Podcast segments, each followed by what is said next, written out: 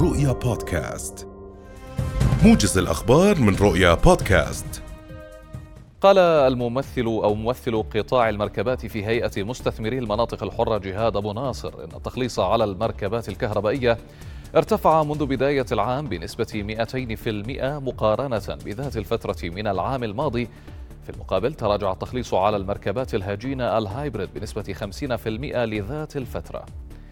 وأضاف أو عن سبب ارتفاع التخليص على المركبات الكهربائية أوضح أبو ناصر أن ذلك يعود إلى لجوء التجار إلى السوق الصينية لانخفاض الأسعار بنحو 40% عن السوق الأوروبية والأمريكية ما ساهم في انخفاض أسعارها محلياً. بلغ عدد الأسر التي تم إيقاف المعونة المالية الشهرية المتكررة عنها 1179 أسرة لشهر نيسان الماضي بحسب تقرير أعمال صندوق المعونة الوطنية لشهر نيسان الماضي تم تخفيض المعونة الشهرية لست عشرة أسرة فيما لم يتم تخصيص أي مخصصات لأسر جديدة في ذات الشهر. قالت وزارة التربية والتعليم إنها مستمرة في تطبيق أمر الدفاع الخامس والثلاثين فيما يتعلق بتلقي جرعتي اللقاح كشرط لدخول طلبة الثانوية العامة لأداء الامتحانات النهائية. وبينت الوزارة أن تعديل أمر الدفاع السادس والثلاثين بإلغاء شرط ارتداء الكمامة في الأماكن المفتوحة والمغلقة لا يعني إلغاء العمل بأمر الدفاع الخامس والثلاثين. أعلنت وزارة الصحة الفلسطينية اليوم استشهاد شابة فلسطينية برصاص قوات الاحتلال الإسرائيلي عند مدخل مخيم العروب شمال الخليل في الضفة الغربية المحتلة.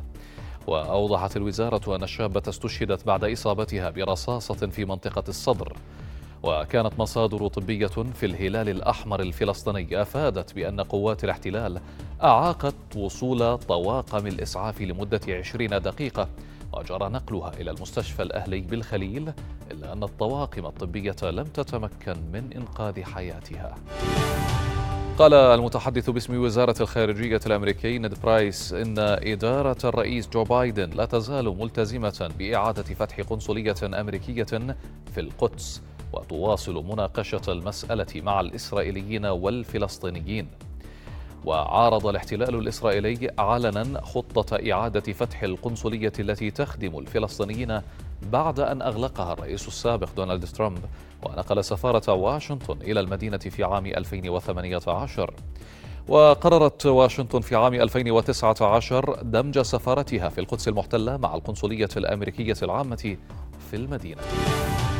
وإلى تونس حيث أعلن الاتحاد العام التونسي للشغل الدعوة إلى إضراب للقطاع العام في السادس عشر أو في السادس عشر من حزيران احتجاجا على التضخم المتسارع ومنع خصخصة المؤسسات العمومية الكبرى.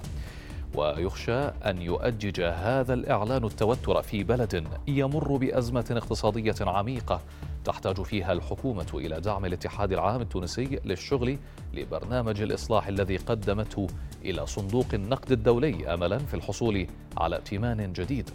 وجاء في بيان صادر عن الاتحاد أن الهيئة الإدارية الوطنية للاتحاد العام التونسي للشغل أقرت دخول كافة أعوان المنشآت والمؤسسات العمومية في إضراب كامل ليستعيد التونسيون قدرتهم الشرائية.